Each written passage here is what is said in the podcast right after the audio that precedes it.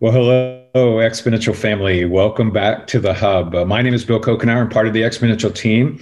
And it is my pleasure, along with uh, Brooks Heyman, who uh, kind of works behind the scene and really is the one that uh, makes sure all of this uh, comes off. Thank you, Brooks, for everything that you do. But He's the uh, best. Yes, he is. Yes, he is. And we, we want to welcome you. Um, this uh, tw- past 12 months has been incredibly challenging to, to say the least. Um, and, uh, and, it, and it's taken its toll on a lot of people. I, early on, somebody said we're all in the same boat. And, you know, over the past 12 months, it's become clear to me that we're not all in the same boat. We're all in the same storm, but we're in different boats and, and we're being impacted pretty dramatically differently. Um, but it's but it's taken a toll on on a lot of us. A lot of us have had to to pivot to new strategies, uh, especially in the early days of COVID, both in terms of our personal lives as well as uh, in our churches. And uh, but now the the vaccine is is being distributed. We're starting to see cases in most places come down. My wife and I get our second vaccine a week from tomorrow, and uh, I get my my first one on Thursday. Okay, which, which one are you doing? I won't know until I get there. Okay. Yeah. No, there's that shortage on Johnson, so it'll probably be another one. Okay. All right. Well, yeah, we're but all of that is is kind of giving us this feeling that maybe there is a light at the end of the tunnel, uh, finally. And, uh, and, and you know, so we think about this. There's been sort of this great pause that's put on whatever our current plans were, and you know, there's a realization of the control that we thought we had over certain things that we didn't have, and and we've really had to. Um, to, to to really put a pause on some of the things that we were doing. And there's a temptation now, though, I think that as as we're beginning to approach and begin to emerge out of um, uh, out of the lockdowns and the different things that we've not been able to do, there's there's I think this uh, tendency to move toward just pressing ahead to where we were, you know, 12 or 13 months ago. And and I think if we do that, we may miss an opportunity to to see this great pause as perhaps a great reset that maybe. God's actually using uh, this past 12 months to for us to rethink um, about how how to go forward. And and doing that both personally in our in our own homes in our communities and of course uh, in our churches. And that's really what we want to explore in this webinar series uh, that we we've titled Go Beyond. Uh, we don't want to just you know start back with exactly what we're doing but what what with that if we think of that in terms of a great reset what does god really want us to do? And so um, that's what we want to explore. I want to welcome uh, our two experts here uh, to uh, to this webinar uh, rob wegner who is a founder of the kansas city underground he's also part of the the leadership team for disciples made and uh, a prolific thought leader author practitioner and uh, a good friend. Rob, good to have you with us. Good to see you, Bill. Thanks for hosting today, man. Yeah, my pleasure. And Brian Phipps, Brian, it's it's good to have you with us. Brian's actually the founder of Disciples Made, and and so a lot of the content that you're going to be hearing uh, through this webinar series that uh, will be coming from Disciples Made. And Brian, it's good to have you here. Uh, a privilege to be a part, man. Yeah, yeah. Tell us just real quickly, how did Disciples Made come about? Uh, repented. Okay. Some I mean, uh, I mean, that's the shortest answer. I mean, the very first beginning was, uh, and I'll, I'll make this really, really brief. Um, I had been using a plus sign uh, when it came to disciple reproduction.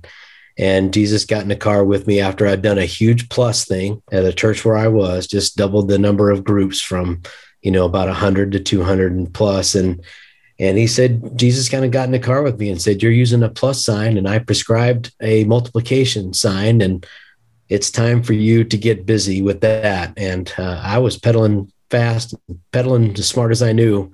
So I had to really just do a whole new change of mind. I couldn't keep mm-hmm. tweaking the system. I had to start over. And and disciples made is what has come of it. And like you said, now it's a full time uh, this is where I work full time and have for three years. So things have evolved a lot since that moment. Well, thanks for being a part of this. Thanks for helping to to share your insights, you know, through that with us uh, here. So, guys, what are what's your hope with this series of of Go Beyond? What you know, when when this was conceived, what was it that you that you had in mind? What would you like to see happen? Well, I mean, in our heart, we want to uh, our heart really is to wash the feet of the church leaders that are part of this webinar. We know it has been an incredibly challenging time. So we hope this is refreshing. We hope that it's encouraging. Uh, we hope that's coming at the right time because probably fall we're going to get to activate in a way that we haven't in a long time. So it's time to start formulating those plans and just kind of underscore what you said. Whatever was normal before, uh, returning to that might actually leave the better or best opportunity that Jesus has for us unseized or ignored.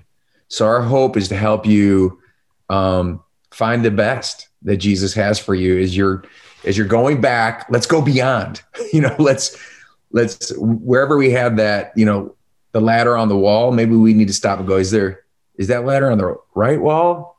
Did did I have the right things on the scoreboard? Like Brian just was willing to say, like, hey, I had to unlearn some things. I built everything around addition. I had to unlearn some things because I needed to build around multiplication. There's a really unparalleled opportunity right now for church leaders to seize that kind of opportunity, that kind of moment. So we just want to help. We want to help move that conversation forward for everybody who's listening. There's going to be three of these. We hope you come to all of them because they really will build on each other. Brian, anything you want to add to that, man? Yeah, I mean, I that's exactly right. And here's what I found after making that big shift. I enjoyed ministry an awful lot more. I just really true. did. I mean, there were so many more people that were coming alive and so many more people around yep. me and my and my burden became lighter. Yeah. And I think that's a theme of the savior. And so it's like if there's a chance for you to shelve some of the extra exhaustive work you were doing, you had to do, you had to be exhausted again because not only did you have to kind of keep going what you had going, but you had to become new creative and how to deliver online and all these different things. So you're probably tired. And it'd be great if there was more that more people that could rise up around you to where no one carried the super burden and we all carried the burden together. So just having more fun and lighter. And uh, and to see and as pertinent to this particular one that we're going to start with start to see people less as volunteers to be managed but more as uh, people to be uh, developed that can share in this joyful thing called bringing the peace and love and restoration of jesus to the planet. That's what i want to see let's go ahead and jump into that one because you know if i if, i know if i was a pastor and showing up and just hearing what you've just said here you know maybe i'm at a place where I don't even know if I have what I had a year ago to be able to reset, you know, or, or, or to be able to, to, to, go with what I had before. But, but I love uh, kind of the abundance language that you're talking about here. And, but you are talking about a, uh, even a paradigm shift in some of this and, and, uh, uh, especially with respect to, to volunteers and having enough volunteers. Talk, talk about that. Well, you know, the theme for today is go beyond having enough volunteers. And I think anyone pre COVID, any honest church leader would say that that's a big part of what I have to manage. I've got programs, they all have volunteer slots. Um, and a lot of us were in a spot where it's like, wow, that, it can start to feel like a grind. Uh, trying to get all those slots filled, trying to get the programs healthy. Now, most of us, have been able to probably pause most of those actually. And and thank goodness, because who enjoys who enjoys getting the Saturday night calls of cancellations and saying I can't be there tomorrow morning and then scrambling to go to the people that you always go to on a Sunday morning. It's like such and such who's really consistent and really faithful is finally up there standing next to uh, uh, his wife or her husband. They're finally with their family, and I've got to go tap them again to to take over the kids' check in. You know, once again, I did it last week and the week before. I mean, to me, COVID would have been a huge relief to not have to live with some of those no, let's painful, painful challenges. Yes, I mean that there was probably many a church leader who secretly thought in private, like, whoo, oh, I get a little break. I don't have to be the head recruiter, head cheerleader, head motivator, head head hunter. Yes. You know, to get all these slots filled.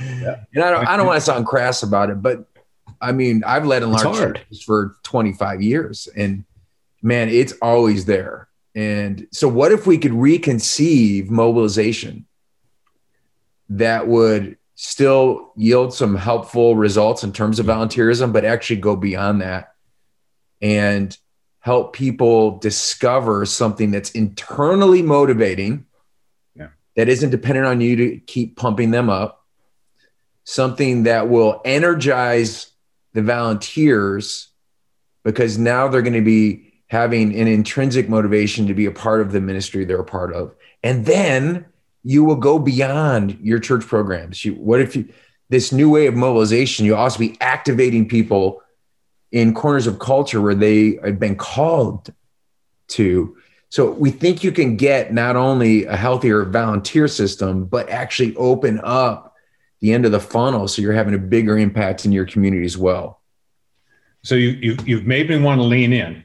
You've said this is the easier way. It's better for people. So let let's get into mobilization. You're talking about moving from a, a, a kind of a posture of recruiting volunteers to actually mobilizing people. Tell me that that. I mean, initially, that's I love that and I want that, but that I, I'm I'm not seeing where the less work comes in either. it, it, you like what you're seeing in the catalog I was showing these guys beforehand. I'm from Chicago. I got this in the mail, Taste of Chicago. I've been sitting here for 15 minutes looking at all the things I want to order. Now I'm hungry. Get Rob's mind into what we're doing here today. so you like what you're seeing in here, is what you're saying. That's well, right. First of all, um, we don't want just uh, ungrounded methodology. Yeah. We, we want all of our methodology to be grounded in our theology. And now we're back to uh, one of the primary frameworks for exponential, the mobilization framework made for more. And it's grounded on the book of Ephesians, which is like Paul's constitutional document. Like, what's the design for the church? It's a universal letter. Um, in fact, in the oldest copies of the original manuscripts, the word Ephesus isn't, isn't even in there because um, it was going to be circulated. And in there's basically two shifts we want to highlight. The first two shifts in that framework. First one is um, making a shift from more effort to more Jesus. And let's just be honest.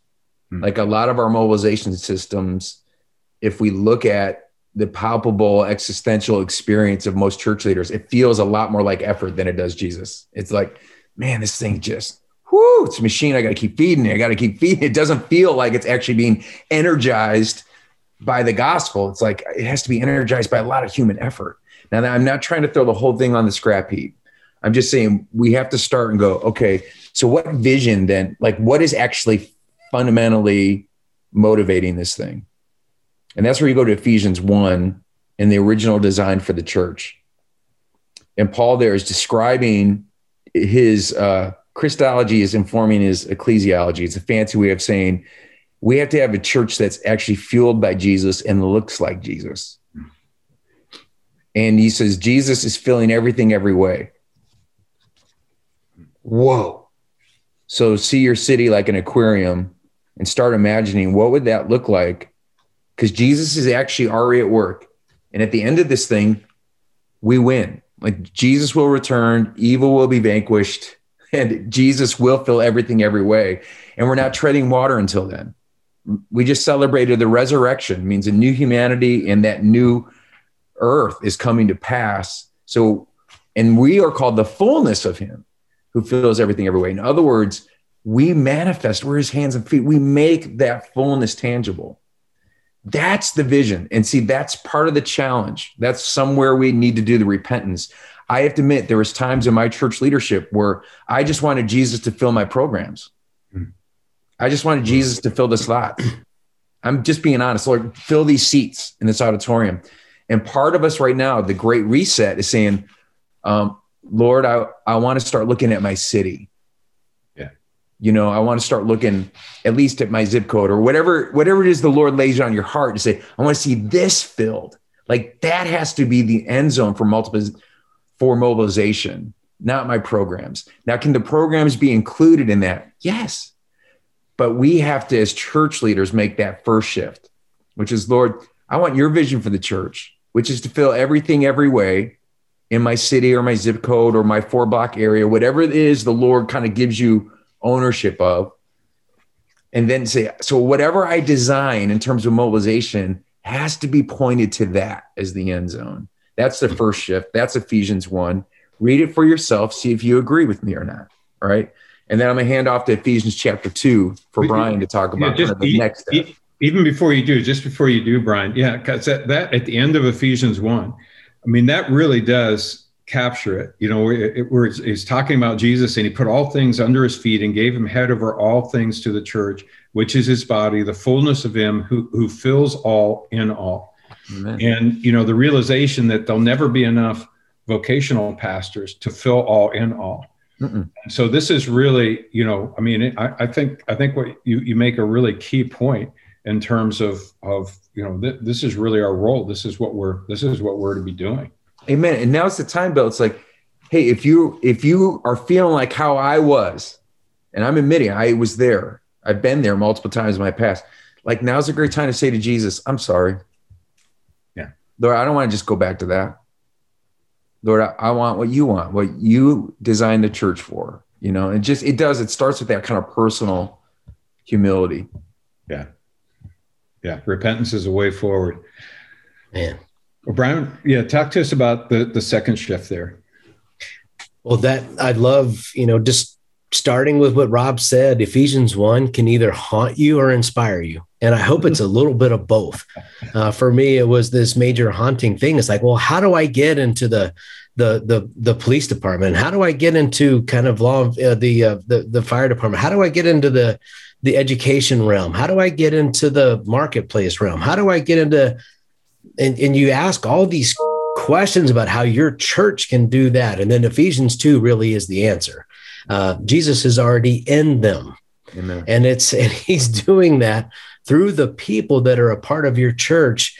Now it's just time to say you you're no longer dubbed our volunteers at this local congregation. You're dubbed the plan. That god has actually written code into your soul spiritual gifts passions, a unique story that he's been etching out from the moment that you were born, and, and just even declarations prior to you uh, being born about the assets that you would have in order to be that change, to be that Jesus, to be that fullness in all of those uh, sectors that they are already in. So the shift there is just going from volunteers, more volunteers to more masterpieces. And Ephesians 2:10, that classic verse, you know, uh, he's given you good works to do a long time ago. We were created anew, it says, in Christ Jesus, in order to do the good works that he's prepared for you long ago. Everybody has a unique role to play in the family of God in our lifetime. And if we start to see people uh, as all this potential locked in them that we only have to just connect them to the spirit to see that blossom and then fly. Uh, that's all we really need to do to release that. Yeah. And for whatever reason, we think in our striving and in our work uh, to get these volunteers to get the job done through the church, we're actually squeezing off all the potential from heaven that God's put in these people to make it only come out expressed in one particular uh, organization uh, in that neighborhood called the local church. But the local church isn't just the local gathering. The church is the people. We, we've said it since we were kids, you know, uh, the, the church is the people. And we just we really need in Ephesians 2 to see every one of those as a unique fountain of that fullness and just uh, get it unloaded and get it going uh, out into uh, the world. For instance, you know, when I was at Westside, uh, I was I was the small groups discipleship guy, which is pretty volunteer intensive uh, because you have to recruit uh, small group leaders and and keep multiplying those. But the other one that I had that people would probably relate to uh, even more was the whole first impressions department. And so that's, you know, having the people that greet you as you come into the parking lot that help you actually drop people off and get parked in an appropriate place to all the greeters coming in to all that. And, and for some people that are just starting to meet again, they're going, Oh, I know all those roles that I have to fill. There's that piece. You know, we're talking hundreds and hundreds of volunteers every week. And uh, I started looking at all those people out there going, I know that guy, he owns a $15 million company. He's got a lot of insight. I know that lady over there, she's a COO of a $50 million company. I I imagine that she's got some creativity. Be what would happen if all of the potential in all of these volunteers was able to reach its highest potential? You know, what if they spent their time? What, what if I could take these volunteer roles and turn them into a way for people to get connected into a disciple making relationship, which has an awful lot to do with who they're becoming, of course. Uh, we call that word character, fruit of the spirit. But what if we could truly help them in this mobilization process of helping them understand how the spirit has hardwired them from birth throughout their life so that their projection of what they could do in this world from that day forward was bigger. Yes. And that started a whole new journey for me. Yeah. I wasn't just seeing them as volunteers, I was leveraging my volunteer roles as incubators for personal calling. For and we actually created a measurement bill. This was kind of fun. We I remember the year we added a measurable and a big rock level agenda uh, to the first impressions dashboard. It's you know every volunteer area has an attrition rate right? So you try to measure here's the number of volunteers we have, here's how many we lost uh, this quarter, et cetera. We actually had a measurement that measured how many people we lost to their next step in personal calling. How many people did we level up because they volunteered in our department? Wow. So that was a big game changer for me. That's Ephesians 2. That's not seeing people as volunteers to manage, it's seeing them as masterpieces to be developed and released. Wow. See, maybe the, the greatest untapped potential in the church by actually by far. Yeah. Um, oh, it is. Like yeah. if you think about back to that analogy of the aquarium, it's like what percentage of God's people have actually been activated into their personal calling? So mm-hmm. let's say, you know, the church, the number of people who who know Christ in your city is 100,000. So it's like, how, what percentage actually is activated into their personal calling? If it's three or 5%, that means you have a 95 to 97% lack of the fullness. Yeah. And the only way you're going to get the fullness of Jesus filling everything every way is by activating all of God's people into their calling. And that's how Jesus has designed the church to work. Yeah. That's how, like, there's actually enough there to meet every need to, to solve the problems because God in his genius has distrib- distributed the gifts, the passions, the, the, the, the stories, the abilities, the wisdom. But if we keep just having people see the end zone of mobilization, a program in the church, we're never going to have that impact. And it's this shift from we can build it, you can help, which is like join our programs, you know, be a volunteer, um, we recruit you and that can still fit in this larger picture don't misunderstand me but what we want to get to is you can build it we can help which is what brian's talking about yeah. like the volunteer role now is going to lead to a discovery of personal calling in all of life and it's yeah. calling centric not program centric you know and it's a sending approach not just a recruiting approach that's exciting yeah yeah. I want to get I want to get into the nuts and bolts. And let me remind you, those of you that are, are watching as part of this webinar, go ahead and send your questions in, and Brooks will get those questions to us. Because um, I want to get into the nuts and bolts of, of, of what we really want to talk about here today. And the, and the timing of this is so amazing. I mean, I've literally talked to hundreds of denominational network leaders and pastors over the last 12 months. And, and it's amazing how many people have said to me, we didn't realize how Sunday centric we were. Uh, I had one one leader say we weren't sun, Sunday centric, we were sermon centric, and and all of that is good. We're not saying that's bad, and we're not saying you don't need roles within the the church at all. Uh, what we are saying is though that that and people were realizing this that that people they thought were really on board, they found out weren't quite as discipled to the point that they thought they were you know and so the timing of this is really good so let let's get into the nuts and bolts of what what does it look like to reset a mobilization pathway? I think the first step there is looking at volunteer roles. I know that there was some clarification needed about. Uh, someone asked, "Are we suggesting eliminating these roles in the church?" And and the answer is heavens no, heavens no. Uh, but let's stop viewing them as the end zone and start viewing them as the starting gates. Right? Um, people are basically saying, "I believe in what you're doing." I believe in what you're doing. I want to help you in what you're doing.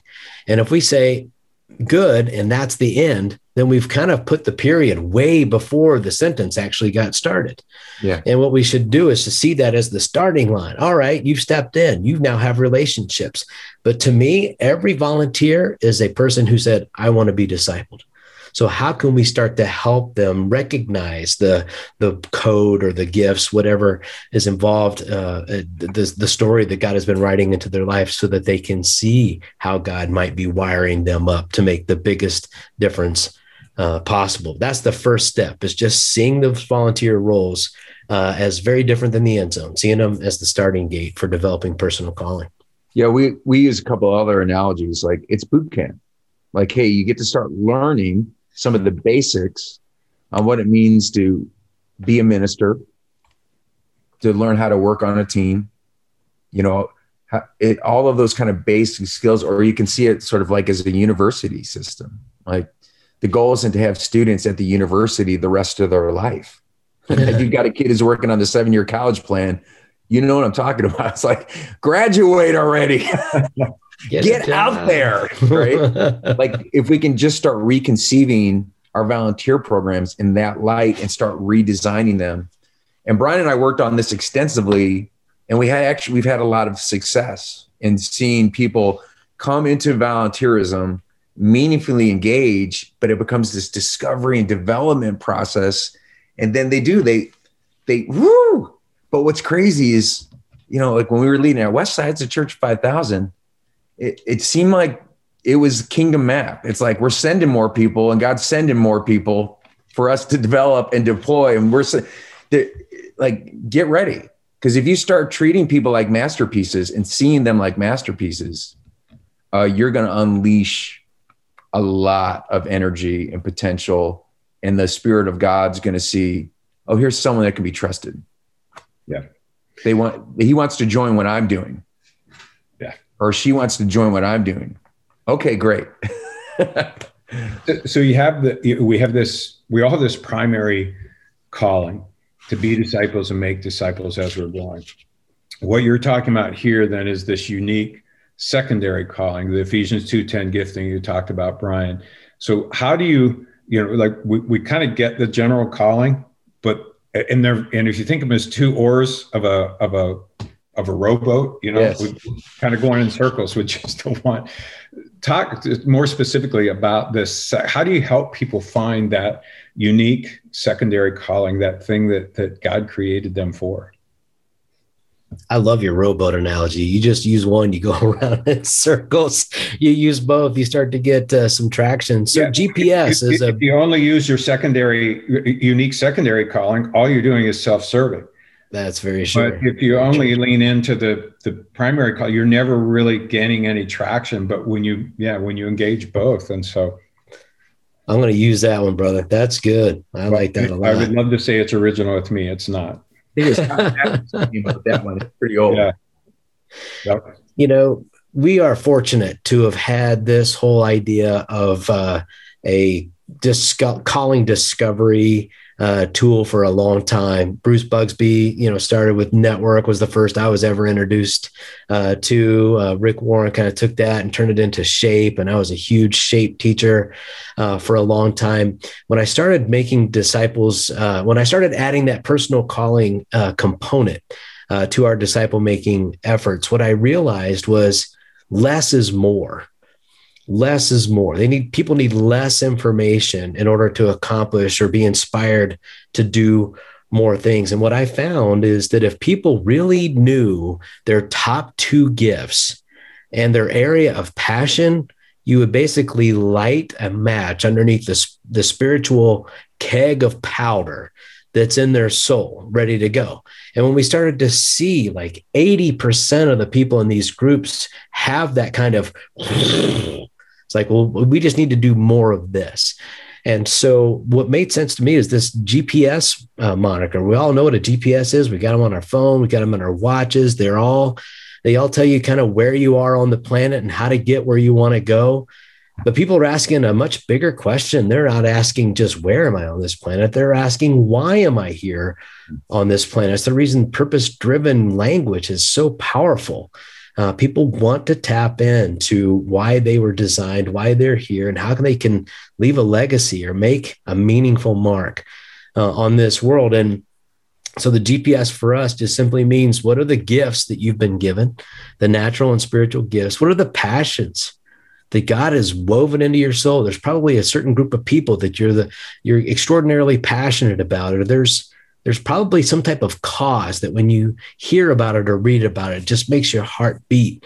Um, and then, of course, there's the whole APEST uh, process of understanding how people are hardwired to bring uh, the kingdom of God uh, to the planet. So we wire all that into the passions. What are the things that make you tick? What makes you want to show up and get something done? Gifts, passions, and then the S for us is story. What's the story God's been writing? I think our discovery process is um, unique in how we invite people after doing kind of the uh, intake forms for gifts and passions. We actually tell you to stop, invite you to stop. And then look at these definitions, look at this accumulation of information, and then spend a day or two just praying. And then go back and ask your parents if they're still alive, your siblings, aunts and uncles, friends of when I was young, when did you see these things starting to come out? And what's been powerful for me is, you know, a lot of the people that I hang with, particularly that were on the teams that I've been a part of, they have taken all the stuff, the, the network, the shape, uh, strength finders, all kinds of different self awareness tests that are out there in the past. But when they got to this part where they could go back and start to ask people, mm-hmm nurtured and bathed in prayer this whole process. When did you see this thing says I was a shepherd? You know, when did you see me caring for people? And then when their parents would give them examples of when they were five years old playing soccer. And when another kid would get hurt, you go over and take care of them instead of making sure that the other team didn't score. You start to see that God's been kind of writing this story for a long, long time and then you you do that for every major kind of area of your life up to that point you get kind of a highlight reel of activity of god developing your personal calling. And what we found is if we could help people curate that highlight reel based upon those spiritual assets that they perceive god has put into their soul their imagination for what god could and is probably wanting to do in their life becomes clear. And that imagination is what we talk about goes into the education system, goes into the law enforcement system, goes into the political system, goes into the uh, not for profit sectors, and et cetera. And that's what we've seen. I mean, Rob said it earlier God has provided all that we need to accomplish the things in this world that need to be done, or at least in our area, our pocket of the world that need to be done. And we have seen that tangibly over and over and over and over and over again. And it's really inspiring just to see how creative the Spirit is when His people are connected to Him and able to respond in that way. Rob, I'm, I'm going to get you to respond here too. But one of the things that dawns on me uh, listening to Brian is that we're it, it's it's almost like you have these domains of society, you know, government, education, the arts, and we've typically seen church as one of those domains of society. What you're talking about is is equipping people and, and to cut across the domains of society and to actually be the church in those domains, which is really yeah. And what happens is um, when so we created this assessment process it's called GPS. Like Brian said, it's built off of kind of the idea of global positioning system. If you pick up these signals, you can figure out where you are, where you're supposed to be. If you figure out your gifts, your passion, your story, you're going to figure out where you're at and where God wants you to be. And then we uh, created a training process for what we call calling coaches. So when people take the assessment, then they can meet with somebody who can help them really narrow down. It's kind of like, what's your top two gifts? What's your area of passion?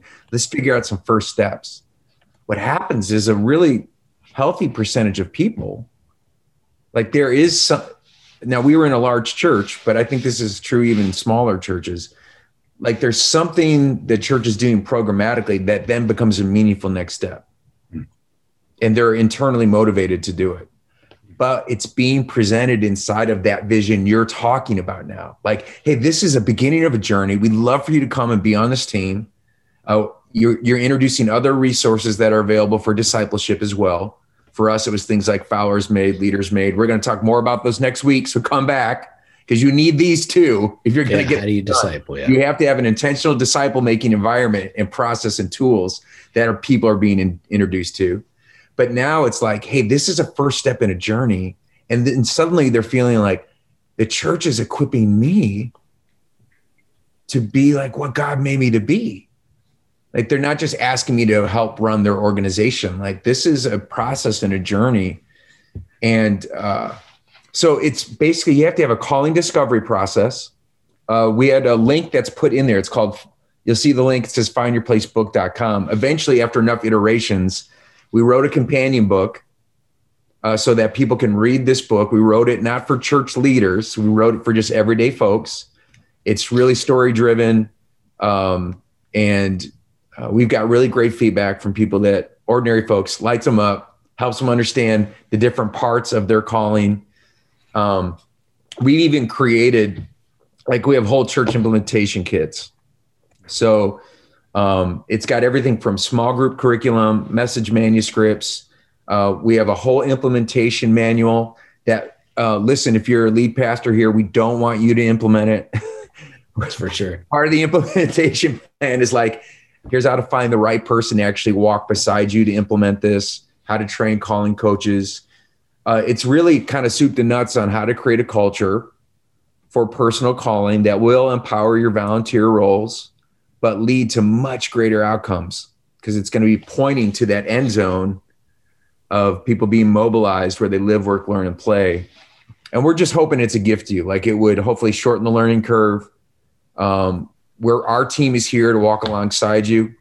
Um, people that have successfully implemented this in the local church with great results.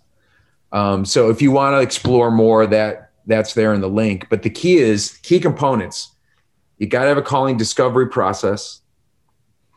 You you also have to have a calling deployment process, and then you have to have a discipleship uh, pathway with intentional discipling environments underneath this whole thing. You put those three things in place and reset around that. You even even mentioned the fourth one at the very beginning. The the the shift in seeing people as volunteers, is seeing um, programs in the church as the end point and and as the only place. But that that shift that seems like a significant shift too, which is interesting because I've never met anybody that said they didn't believe in the priesthood of all believers. But so much of what we seem to do in the church is works against that. It creates this sort of two class system, you know, where one serves the the other ones, and uh, Yeah, and that shift seems like that's important as well. and we, you know, we did this event with Francis Chan yesterday here in Kansas City online. And Francis said something that was really meaningful to me. He was like, I didn't realize, like, when I was planting the first church that became a mega church, he's like, I was just like working with kind of the systems and the processes that were already in play. And I didn't realize the outcomes of a lot of these. So I'm not like trying to rage at the world or whatever. It's like I built it this way. I just didn't I didn't know what some of the unintended consequences would be, you know? And I think it's it's a great time for us as church leaders to just go, oh, okay, there were some unintended outcomes. I didn't want to build a caste system. I didn't want me up here and a bunch of volunteers. I think most church leaders they got in this because it's like, man, I want everybody lit up for Jesus, fully engaged for Jesus. But we've been handed a kind of a 1700 year old way of thinking about how to do church. And we really do have a once in a lifetime opportunity right now because of COVID, where it's like, no, we can, we could actually start up a new system. And it doesn't mean you have to blow everything up. I hope what you're hearing today is you have an opportunity to take that current system, but make it a, a smaller part of a much bigger way of mobilizing people. In fact, how would you?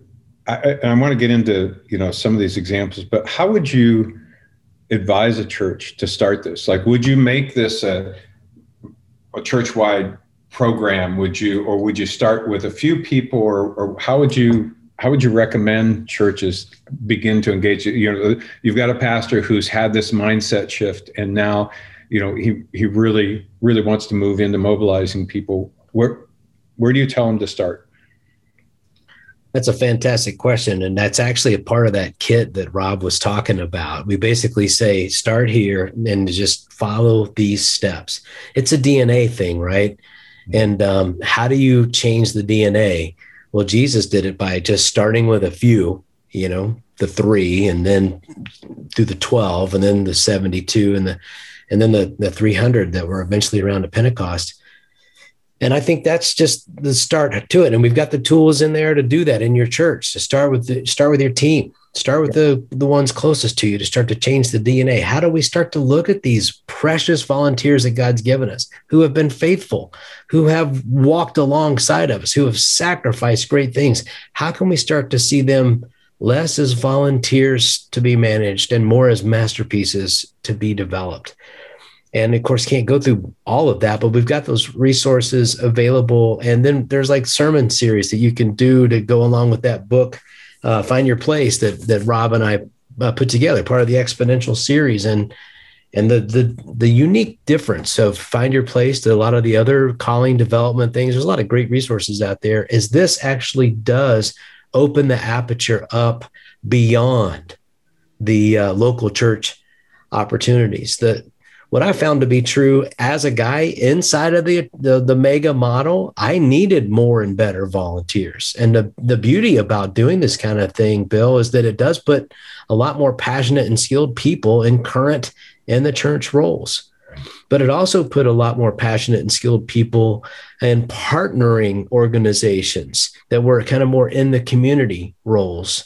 And then like for the super entrepreneuristic, it creates new experiences in the community that the church can cheerlead or partner with, uh, de- de- depending on what they want. So that's where I would start. I would just start small, start working through books like this, um, taking that thing together, that the GPS assessment, which is free, together, and just start asking, what would it look like? And then we do have that just this step by step process of how I would integrate. If I could do it all over again, this is how I would start. If I was in a church of 300, 200, whatever it is, this is how I would start uh, to get this new culture uh, emerge, planting the seeds and then watching it blossom one story at a time. That's really good. Yeah, that's probably the, the, the best question is if you had it to do over again, what would you do? So I appreciate you answering it that way. Yeah, that's yeah. That's great. So when that when that happens, and and you're getting people meaningfully deployed in their calling, like how do you how do you keep that from becoming a free for all? What what does that look like when that begins to happen? Well, I would first of all, again, this is an invite to come back next week. If you have a if you have an intentional disciple making process, um, you will be equipping people so that they won't be expecting to be in some weird codependent relationship with the local church. They won't be coming back and going, "Where's my budget? And can I talk about it on the weekend? And how do we get this, uh, you know, on the front page of the website?" And uh, yeah, because, legitimate question, right? Um, that is not what we're advocating for, and that's not what we actually experienced. We had a very different story, but it was because we had okay. Here's a six month journey to help a believer actually become a disciple maker. We call it followers made. And then here's a 10 month journey to help that person become, it's called leaders made. It's a, how do you actually lead a community of people the way Jesus did? See, when you're doing that kind of intentional discipleship alongside calling discovery, people are realizing, oh, I have to do it the way Jesus did. That doesn't mean I go back to my pastor and ask him to fund it and run it for me. That's not how Jesus did. it. Like I have to build a team of 12. And I've been shown how to do it though. Like you're not just telling me to go do it.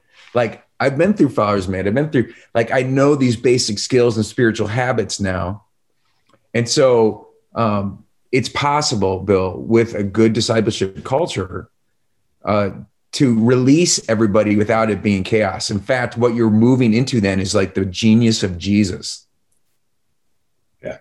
Like empowering yeah. his people. And they're way more creative than you could ever be you know they, they end up ex- like you you stand like so i we have so many stories like this now in kansas city like it's like do you have eight hours and like I look at what's happening in the business sector and in education and with human trafficking and with I mean I can start going on the list and you're just like, this is insane. yeah. It, like Jesus will equip, he has equipped his people if we can activate it by partnering, by equipping so that all those gifts that have been laid in them can get activated. But they're not trying to do it like a bunch of lone rangers. Like they learn how to do it the way Jesus did by that's where the primary calling comes in. Like if you're running around doing your personal calling, but you don't know how to make disciples. Yeah. That's what you described, Bill. Yeah. But if we can do both, and that's where we're really going to go the next couple weeks with these webinars. Like we want to break that down too, and and help that be operational, not just theoretical. Yeah. Bill, let me come at that question from a, a slightly different answer. All of that is absolutely true. Uh, but I, this is kind of a kind of a curt little response. I would rather manage a free for all than to try to inspire no mobilization. That's true. You know, a no mobilization environment. Um, your question and the concern is very, very legitimate. But like Rob said, um, coupled with disciple making, where they're not just develop discovering gifts of the spirit and going, "Oh, I have the gift of service. Let's have a coat drive," and then it has to be in the bulletin, and then it takes up the the lobby. I mean, uh, those I've I've been around long enough to know that those are true. But what we found happened more than anything is that people's creativity, at least on the front end, had something associated with what we were already doing. Uh, and then it didn't become competition, it became an augmentation. It's like uh, my buddy Paul uh, Ward, um, entrepreneur guy, just brilliant guy. Uh, loved the small group setting, but didn't care for like the small group framework within the church. And that's something that could either frustrate me or inspire me. And I chose to go the inspire route for the last 10 years of my, you know, career instead of being the threatened. So I just like, well, what's on your mind? He's like, man, there's so many disconnected men who would never connect at West Side at all or whatever church, you know, we were, that's the church we were a part of at the time. I'm not going to get them there. They have no interest in that, but they're interested in fire and they're interested in becoming, you know, better managers of their family and better workers and business owners and all that. And I said, well, why don't you just pull a fire together? Like, what do you want to do? Like, if you were to do that and just have men that weren't dis- weren't connected at all, how would you do it? He's like, well, there was this business wheel that people used to have that had these seven criteria. How are my relationships? How's my intelligence? How's my family network? How's my health? I mean, they had all these different, they call it the wheel because there's different spokes of your life. And whichever one of those spokes is the most broken, that's where you're losing the most momentum. And so you basically share your lowest, you know, um, spoke and the other guy's voice into it. And this was just a business roundtable. So Paul said, I found that valuable. I'm going to do that. And I'm going to have spiritual as one of the spokes. All right. That's a great idea. What's kind of the long game? He said, Well, in my life, what I've learned from these disciple making groups is that the spirit is actually the hub of the wheel, not a spoke of the wheel. But these guys start with it as a spoke of the wheel. And it's a way to get the conversation going early. So he's basically created this thing that's multiplied. It wasn't a program of that we had to to uh, manage. It was a ministry that we got to cheerlead. And it wasn't in competition with what we're doing. It actually ended up being fuel uh, for what we were doing. So we saw an awful lot more of that than we saw the uh, yeah. what would be categorized as a free for all that's more of a pain. So that's just one of many stories that are just so powerful to me. Let me add one other story too. The other thing that happens is like your next sort of program of the church that's actually very effective might be started by one of those people. Absolutely. So like at, at the first time I started implementing this, I was back at Granger Community Church in Indiana, and there was two women that really were passionate about at-risk kids in the inner city, and they, you know, it was a new culture because they were still trying to come to me and go, Granger needs to start a program, and blah, blah. and it was like, well, no, remember we're doing this new thing like the Lord's called you to do this. I will support you. I will give you leadership training, you know, know help you know how to make disciples. Well, they they got going, right? And in a year, they had like 90 kids, like every almost every kid in this one inner mm. city housing project. And and then suddenly they had this huge team, you know, they had like 30 people that they were organizing and leading. And it ended up making sense in the next ministry season for the, our church to go, you know what? Sun City Kids is now going to be an official ministry of Granger Community yeah. Church. And we ended up with hundreds of kids in it in different locations. It started with two women at a picnic table with four, four or five kids. And oh, they created it. And then we realized, oh, the Lord's calling us as a church to invest into this. And eventually it had like a sports league, did after school tutoring, like all these other aspects of it. And that was amazing because it felt like then we were letting the people of God, not just the pastors, yeah, like the people of God were leading the church. It's like, hey, those two, Sandra, yeah, she started this, not a pastor. And it started with two ladies in volunteer roles at a local congregation. See it as the beginning of the journey not the destination. Gosh, that's powerful. Love it. Rob, I'm, I'm going to ask you to share a personal story. You mentioned Granger, and I know your time in India was formative. And you shared a story one time about um, coming back, about a lady that was planting microchurches in India, and you coming back on a weekend that you were getting ready to recruit volunteers. Could you share that? Uh, that that was really meaningful to me when I heard you share that before. Yeah, uh, you did a great job telling it, by the way. that's it. We were deeply, we were probably five or six years into a real deep partnership with some um, movement leaders in India. Yeah. And it didn't start as a movement, it started as like a mindset of, hey, let's just equip ordinary people to live like missionaries in their villages. And some of them were willing to even go to unreached people groups. Like we had this one electrical engineer he would hike up every weekend to this unreached people group at the top of a mountain, spend the whole weekend there. Come, he'd start hiking down at like two in the morning so he could be at work at seven. Like that'll change you. It's like that guy's not getting paid. He's like, he's an electrical engineer, but Jesus told them like you need to get to the Malayali tribe up at the top of that mountain. He's like, okay, Jesus, you know.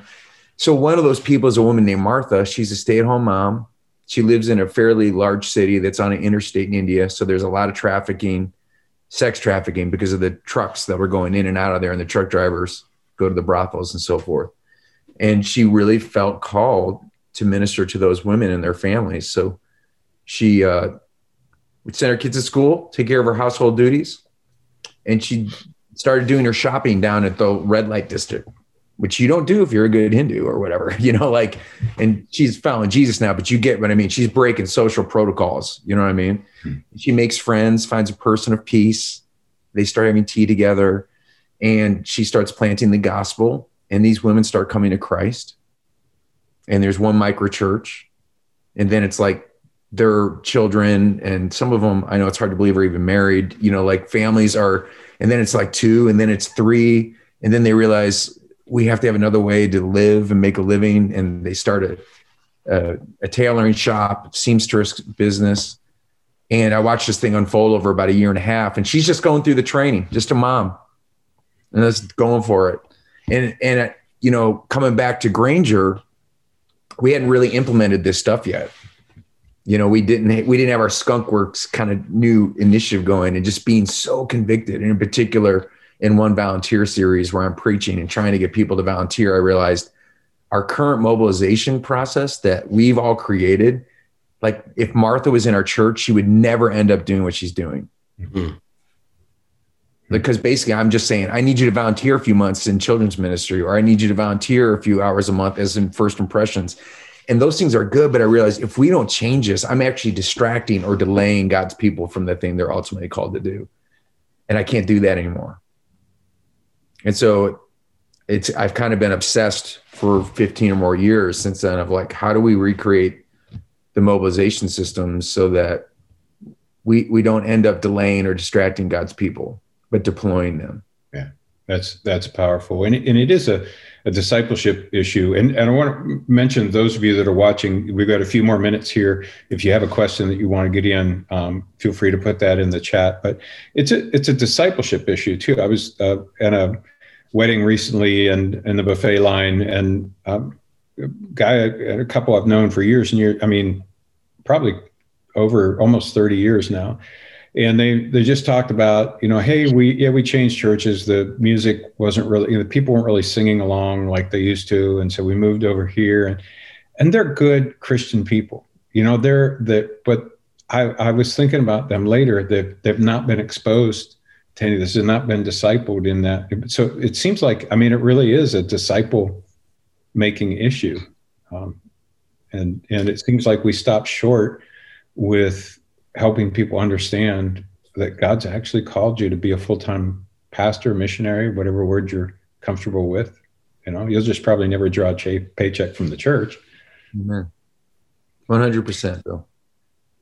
Yeah, our theology for disciple making is character times calling equals impact, and um, calling. If you try to disciple that by itself, really won't go anywhere. If you just just character, the fruit of the spirit, doesn't really go anywhere. If you put the two of those together, boom, that's where we found the real magic. People were mobilized, and they were they were they were becoming more godly people and more powerful people at the same time mm-hmm. and that's a beautiful combination yeah it really is. It's it's fun to see people people live in to their calling and really mm-hmm. recognize that. Yeah. So we've got we've got a couple more webinars coming up on this. Next one will be two weeks from today right? Right two weeks from today same time.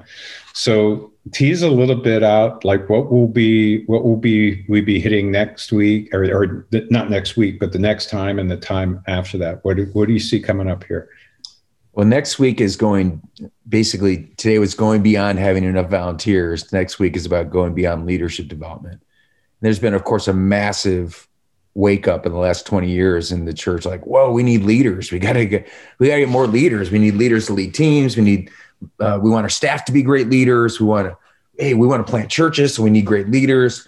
And there's been a ton of like leadership pipeline, leadership pipeline. Here's the here's the challenge.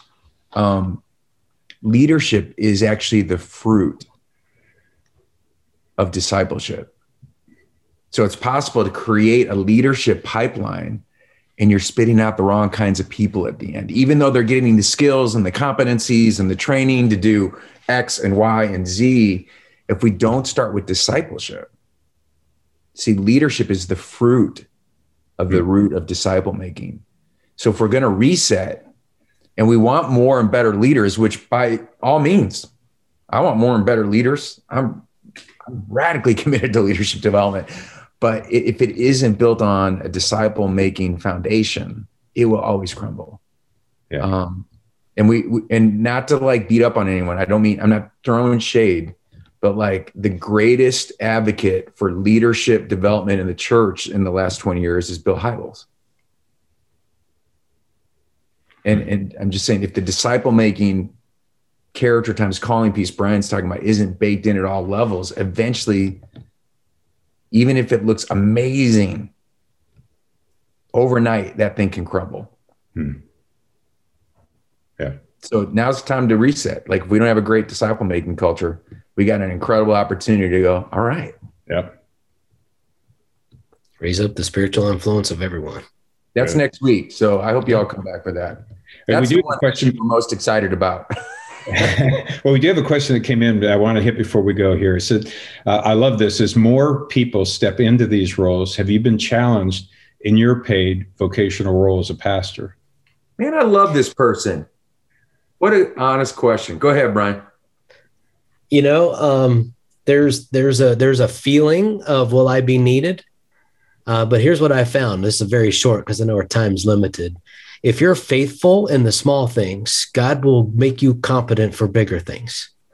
And so I was probably threatened at my capacity as a pastor a long time ago. But the more I developed people, the more the more horizon God would let me see for what we as a team of people could accomplish together.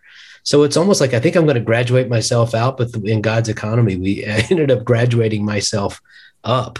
Uh, the influence of that congregation becomes stronger in the community. More needs are being met, more value is being demonstrated. Jesus is getting more famous. And my ability to work with these, this new team, not just me, but God's making me better because He's put me together with other people. I just actually kept outgrowing my fear of being replaced as God just saw me continually level up uh, my influence as I was faithful with the few that He gave me. Hmm.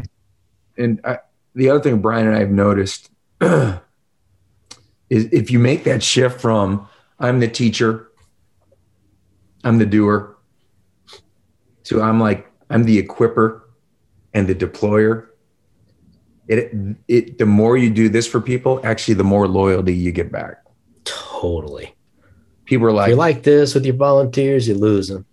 If you like this with your volunteers, you find them. Jesus said something about that. yeah.